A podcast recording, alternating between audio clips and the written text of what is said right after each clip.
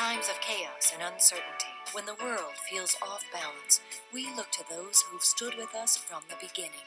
Since 1884, we've had America's back. We may get knocked down, but we'll never get knocked out. Still on your side. Hello, friend. You've got mail.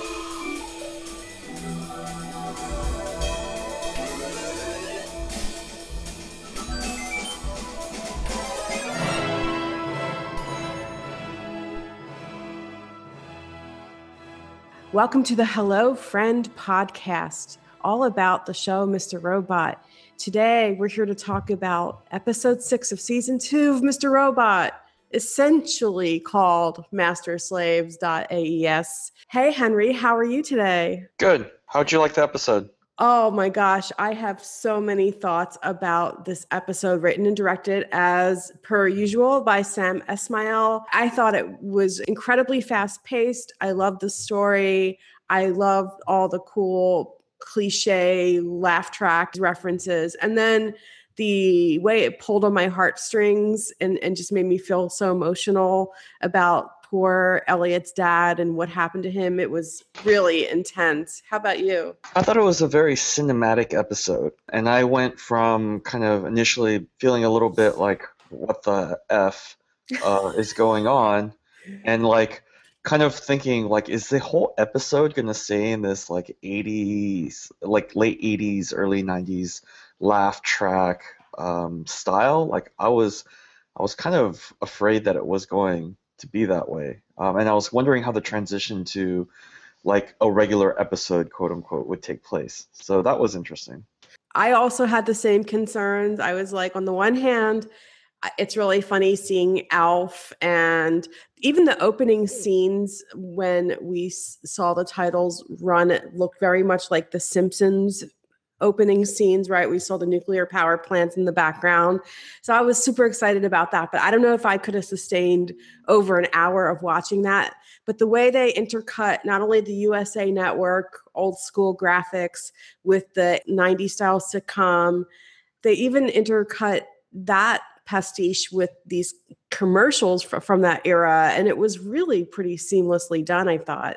Yeah, I mean, man, it made me a little bit nostalgic, right? I'm old enough to feel nostalgic for that era. Yes, I will have to live vicariously through you, Henry, since I'm only 20. No, just kidding. Yeah, it made me also feel nostalgic, especially because not that I was that into the show Alf. In fact, I don't think I've ever seen it.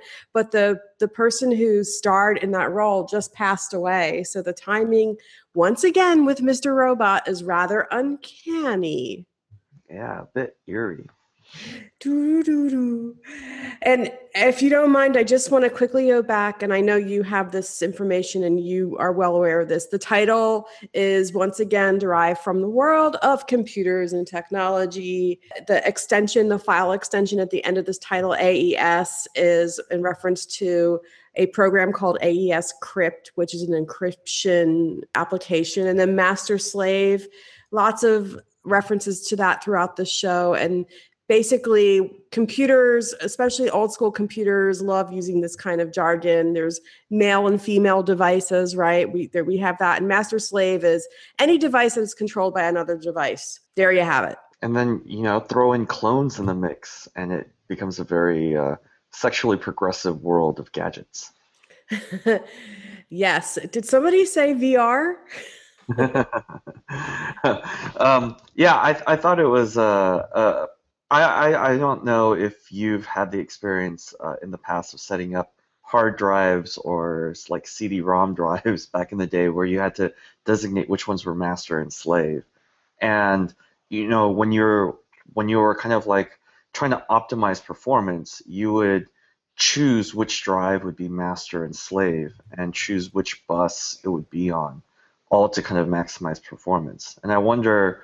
I haven't really thought too much about the episode in that kind of light, but I wonder if there's some symbolism there as well. I do vaguely remember that time period where you had to determine the quote-unquote master-slave devices, where it was that sort of old school, but I don't know if I ever had to do it. I actually worked at one place that was acquired by another bigger company, and then another company acquired that company. And it was at the very beginning of my career. And all of the IT and server staff were fired.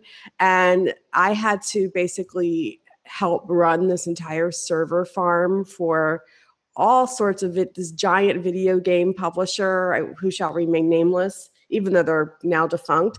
Anyway, not that I knew anything of what I was doing. I was the equivalent of Angela going in there and literally just turning the on-off switch just to get everything booted up again in the whole place. It was ridiculous. It was like a ghost town. That's interesting, because I remember one of the things that was frustrating about those devices is if you had to set these little pins, these two pins, you had to set them in the right sockets. Like there was I think 40 some pins, and you had to set it in the right one to designate it as master or slave. And oftentimes it was hard to find the manual, or it was hard to find documentation. And so you would have these devices, and you would get them sometimes secondhand, and you would have no idea how to set the pin configuration to make it a master or slave. That's funny. Your story reminded me of that. I love your story too, because it's really something that is very much like the dial-up modem, a thing of the distant, far-off past. So when we opened this episode, we were just talking about the flashback where Elliot was reunited with his family. Darlene was in full bratty sister mode. The dialogue was really intense and dramatic. I mean, they were joking about Elliot's dad's cancer, and Elliot's mom was basically punching Darlene at will because she was horrible. Darlene's playing a Game Boy, but on the Game Boy, it looked like it was scenes of Elliot getting beaten up or something. If it wasn't for the laugh track and the setting, it's really kind of horrific, the things that are being said and done. You know, I was thinking at the time that it's somewhat like maybe a symbolism or a metaphor for our current society, in that we're surrounded by bright and shiny things and like an increasingly cartoonish or animated feature-focused society, and yet we have all these horrific things going on. I hear you. I think that's a really apt description, and who's to say when that really began in our culture, in U.S. culture. Definitely that time period showed how it was done. I've been catching CNN every now and then, and some of the cable news networks, and they're kind of doing the same thing, but just it's in a different aesthetic style. It's presenting really horrifying news, but in this kind of even glitzy sensationalist tone, and it washes over, I think, the importance of it in some ways and creates disharmony in other ways. I want my bad news presented in gritty, grainy video footage in somber tones with black and white filters. Yeah, because there was even the one scene in the flashback where they're showing the different quote-unquote stars of the show, and they go to Angela in her character in the opening sequence of this pretend show, and she's all dressed in black at her mother's funeral. You know, dark satire, I guess. I thought at the time, and I think now, that it kind of shows the power of soundtrack and scene and setting. Because if you put a different soundtrack on that scene, on the scenes and the dialogue, and a bit of a different backdrop, it'd be really horrific. It would be ominous and scary. I've had the opportunity where I've played around taking different news footage, and I mean, anyone can do this, or I've played around taking different footage and then matching it to different music and maybe changing the speed that it's being played. And so when you slow things down in slow motion, I mean, all of those aspects of editing, quote unquote, real life, or what's presented as real life, does alter perception and reality. Yeah, and it totally affects the way that you perceive the information. Like just hearing people laugh at some of the horrific things that people are saying kind of makes it a little bit comedic, right? And it's actually pretty horrific. Like when she puts out the cigarette on Darlene's yeah. You know, that's like, that, I mean, you know, it's like presented with a laugh track, but that's pretty horrific for a mother to do to her daughter, you know? Super horrific. And I mean, completely came as a surprise. I mean, I know they were making her out to be awful, but just putting a cigarette out on her daughter's arm, that was beyond the pale. And one thing I noticed that was interesting was that when Elliot ran into Angela in this pretend scene where Angela was working as a cashier. Mr. Robot warns Elliot and says, she's one of them. And I thought that was interesting foreshadowing. And also the way Tyrell seemed to be in the trunk the whole time for the most part. Yeah. And so I was thinking today as I was watching the episode, why do I care what happened to Tyrell? Like, he has no impact on, it seems, the current timeline, right? So why do I care what happened to Tyrell? You know, like, it's kind of like closing a loop in to some extent, but it doesn't seem like his fate really matters. I know. I think it's because the actor is, I wouldn't just say easy on the eyes, but I would say he's pretty charismatic and he's kind of evil. And I like having that very visceral evil element to the show. But you're right. Like, in some ways, it's being very much dragged out what happened to Tyrell. And I think we're all assuming he was shot by Elliot or something. And put in a trunk, maybe? Like, yeah. Put in a trunk, taken somewhere, and then shot, perhaps? I did love when he hopped out of the trunk in this pretend 90s sitcom and was hopping, trying to save himself, and then he bumps into the scenery and passes out and doesn't want them touching his Ferragamo loafers. And what he was saying as he was hopping away was like, I'm a businessman, help. And I thought that was really interesting that that's how Tyrell would identify himself, because if I was asked to identify Tyrell, that's not what I would say, a businessman. Very, very funny, and also speaks to that entitlement that you said that you get from the Tyrell character through and through. Those guys must have so much fun working together. And then there were some pretend commercials. There was one evil corp online, so the early days of the internet. It was very much modeled after AOL Online. They were bragging about their 28K connections. And it was an early representation of, hey, everybody, this internet thing, it's pretty cool. You might want to check it out with eCorp Online, a cool reference to old school technology. And you can actually hear a 28.8 sound, a handshake in our intro. I put one in there. That's right. This is a good time to mention to our listeners that the intro and outro music that gets used in this podcast is composed by our very own co-host, Henry, which I personally love. You spent a lot of time integrating, like you're saying, computer sounds and different other bits of audio for that intro, and it's really special. Yeah, and if anyone who's listening has ideas for sounds that I should incorporate, happy to do so. Just leave a comment in Facebook or whatever channel you want, and we'll try our best. Definitely. What a great time to mention that. And seeing Gideon sort of reintroduced and having it be lighthearted, only for Alf to run him over and for Alf to say, I kill me. Poor Gideon. Poor Gideon. Isn't that what you always say? Poor Gideon. Come on. It's starting to get ridiculous. Like, Gideon's just that guy who's just never going to win, even after he's dead. It was a bit Monty Python-esque, right? Yes, absolutely. Elliot, where we see him basically just suffering in the hospital. We see him in real life. He wakes up from this hallucination, I guess, that he's having. We do find out that Ray's dog died, so she developed some kind of cough, got some kind of ringworm or tapeworm and died. But the Ray character, he's now gone from that guy I remember seeing in Hot Tub Time Machine to this really menacing dude. It's amazing acting. Yeah. And to me, it was always kind of there. And before we move on too much further, I just want to acknowledge the credible attention to detail that I think the writers and the production put into that late 80s, early 90s flashback. Like, I was laughing at some of the stuff, like the candy. Did you notice the candy in the background? Like Hubba Bubba. And like, I think like like having Alf was like awesome, and like Elliot wearing jean shorts, which is just so classic, you know? And to me, what kind of like blew my mind was they got a Mustang 5.0. for the car, you know? And it's like, that's like the quintessential like time period car, right? Like, I remember thinking that was such a cool car, the 5.0 Mustang. What approximate year do you think they're trying to make those flashback scenes set in? I think like 90s, like 91, 92. That's kind of what it feels like to me. Wow. What was up with the 90s, Henry? Oh, you know what?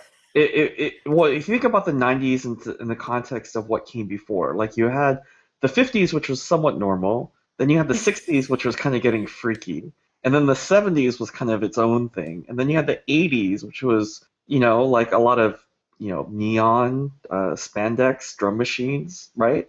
And so like the 90s was kind of this transition period, like waking up from something. Yeah, waking up and lots of like cutout patterns and really like loose clothing. And I thought Elliot's striped t-shirt, that was pretty awesome to see that. Yeah. I thought that for in terms of recreating that period and attention to detail, I thought they did a really good job. Yeah, totally. Thanks for having us talk about that some more. There were the subtle things like you're saying, like the candy, the color palette, the Mustang, the title cards for the different shows and the USA Network graphics. Like, there's such a 90s feel to it that it's just so weird to me because, I mean, technically in the world, in the span of history, the 90s weren't that long ago, but just seeing those graphics and seeing those conventions and the heavy laugh track and stuff like that. And there were shows that had grim dialogue, which would have had laugh tracks, and that seemed perfectly normal. And now it seems uncanny and bizarre and out of place. But it wasn't that long ago. Yeah, but, you know, I think the 90s are also kind of like the beginning of this mass computing revolution that Mr. Robot really kind of focuses on in terms of where it is now. And the 90s were in some ways the beginning of that.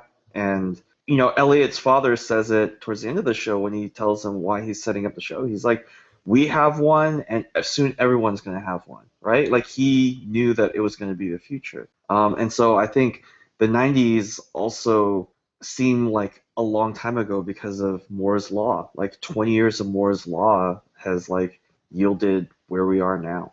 Yeah. And I'm sure given all the stories that you've shared and the perspective you just shared now, that you can also relate to that idea of being maybe an early adopter on some things. You know, I have my own father to credit.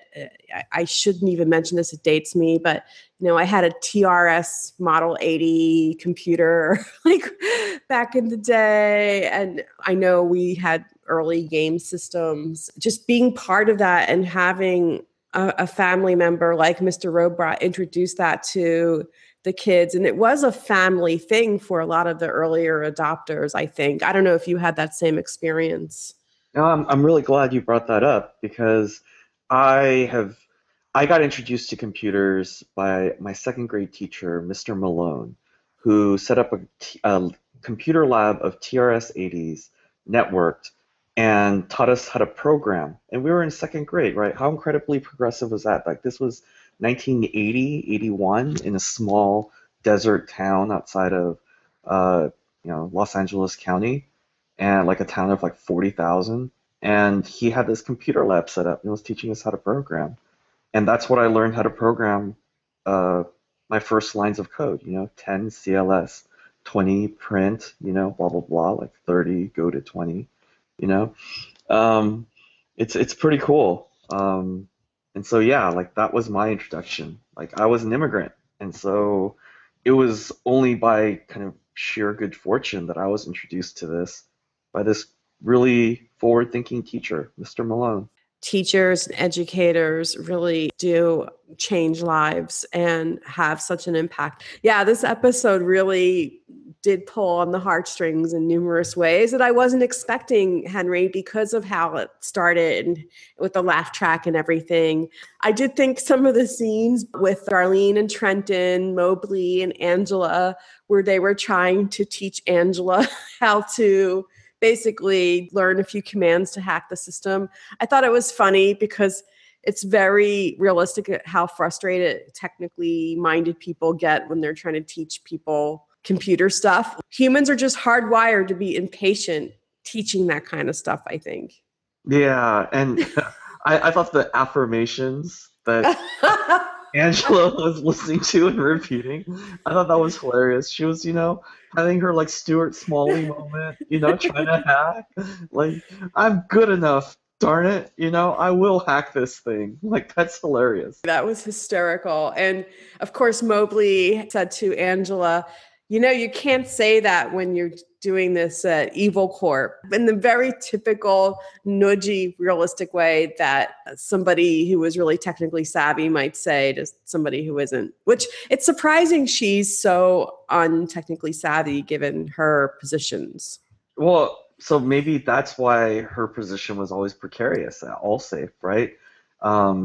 Maybe it was the really reality that she wasn't that good technically and was kind of just depending on Elliot to back her up. Yeah, I think there's something to that. She recognizes Cisco when he comes onto the scene, and I'm surprised that she kept that information to herself, meaning Angela. Cisco, however, is in his own trouble with his bosses at the Dark Army. He was not taking orders and just being a foot soldier and not asking questions. Once again, we see somebody else similar to Elliot. Don't ask questions, Cisco. You're a foot soldier. So I guess Elliot's kind of a foot soldier now too, or always has been. I did read on Reddit that somebody who saw last week's episode who can speak Chinese said that if the actors are not fluent in Chinese, do not have them speak it because it's apparently really bad. Somebody on Reddit was just going off on it. So I was wondering how well the guy who plays Cisco was doing reciting those words and if it was as well said as the subtitles. Well, yeah, that's always the thing, right? So the languages I do speak, I'm always curious about that. But unfortunately, I do not speak Putonghua.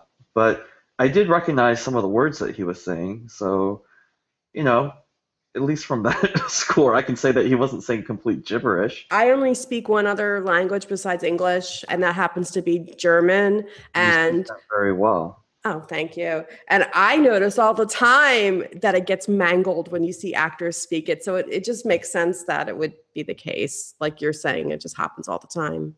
Wasn't there a movie with Harrison Ford where he was speaking German? I don't know. Maybe I'm making that up. But I know that he took heat for his Russian accent on one of the Tom Clancy adaptations, if I recall correctly.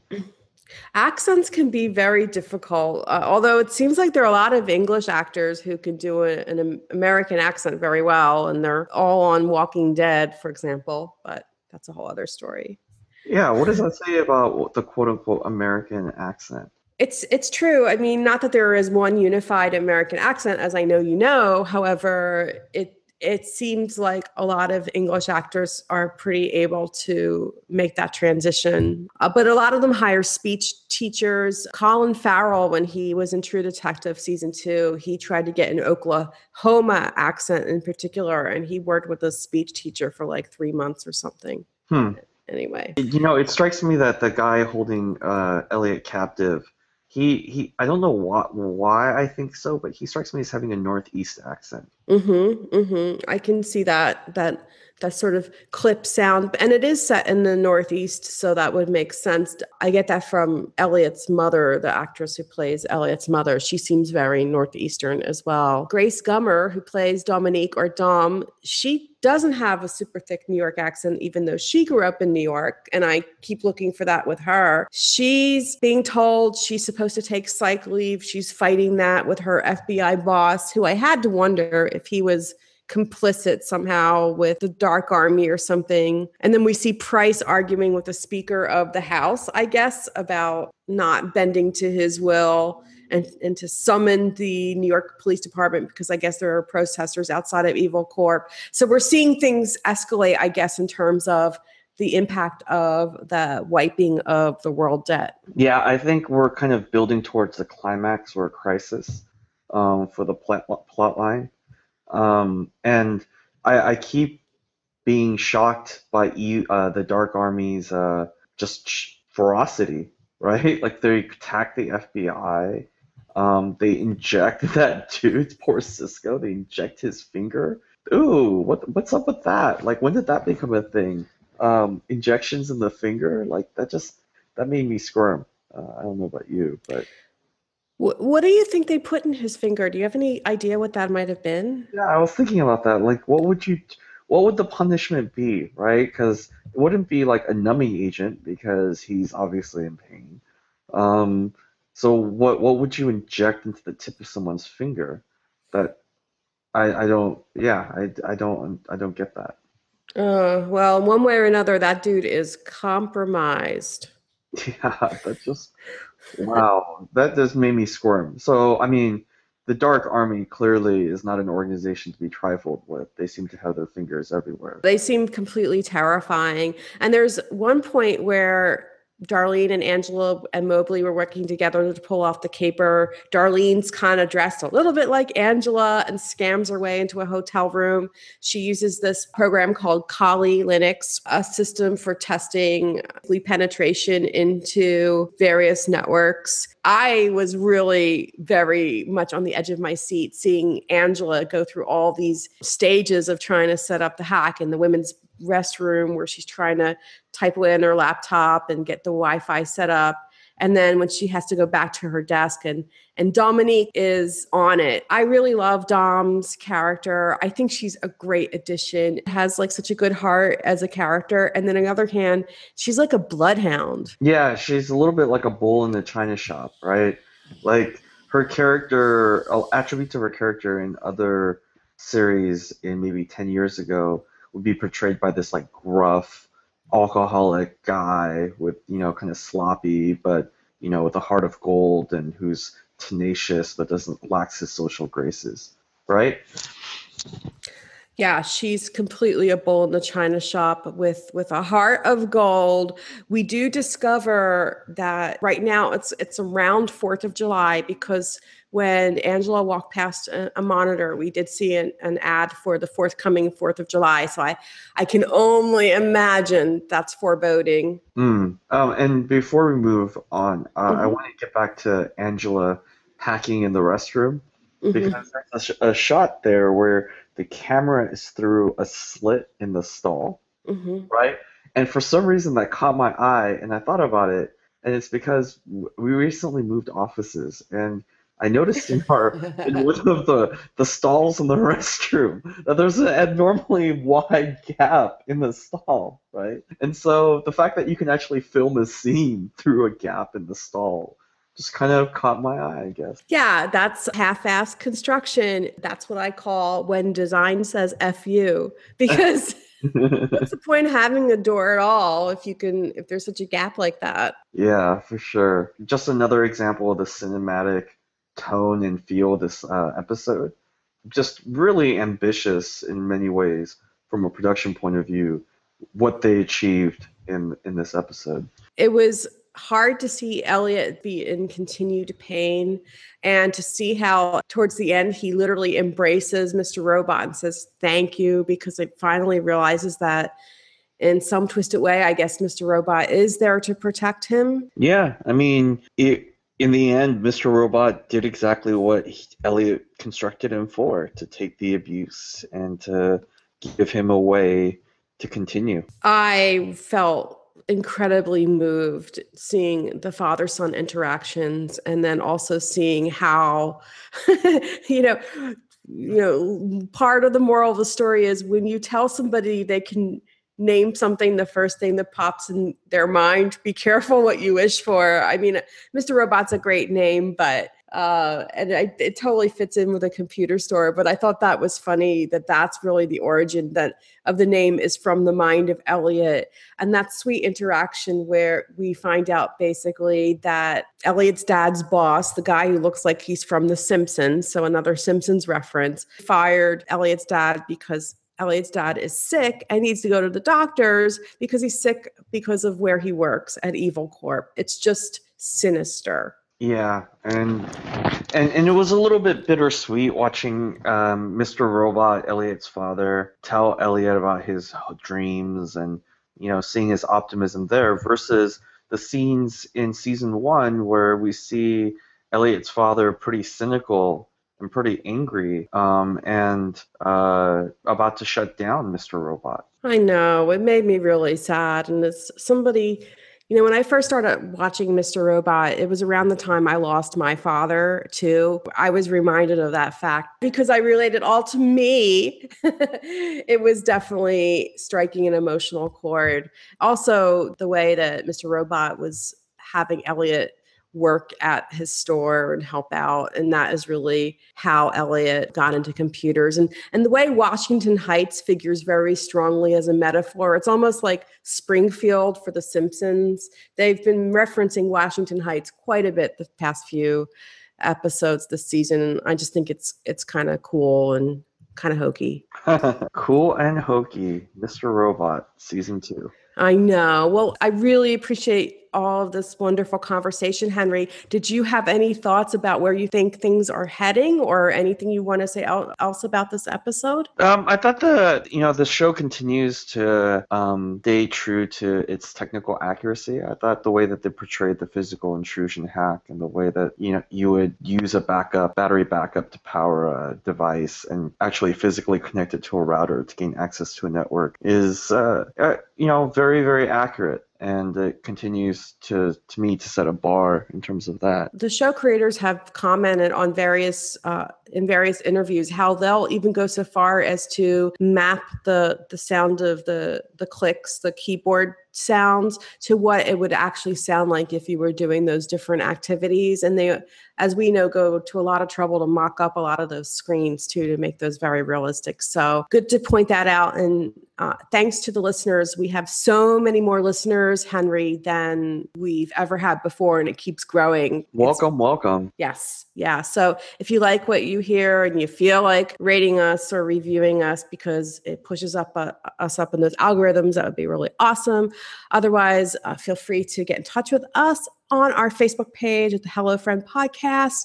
And Henry, I can't wait to continue this conversation with you next week. All right, Margaret. Thanks. Thank you. Take care. Bye. Bye.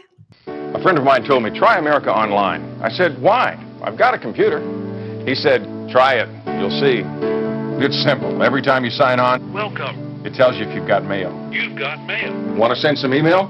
Type the message, click here, and it's done. I like this.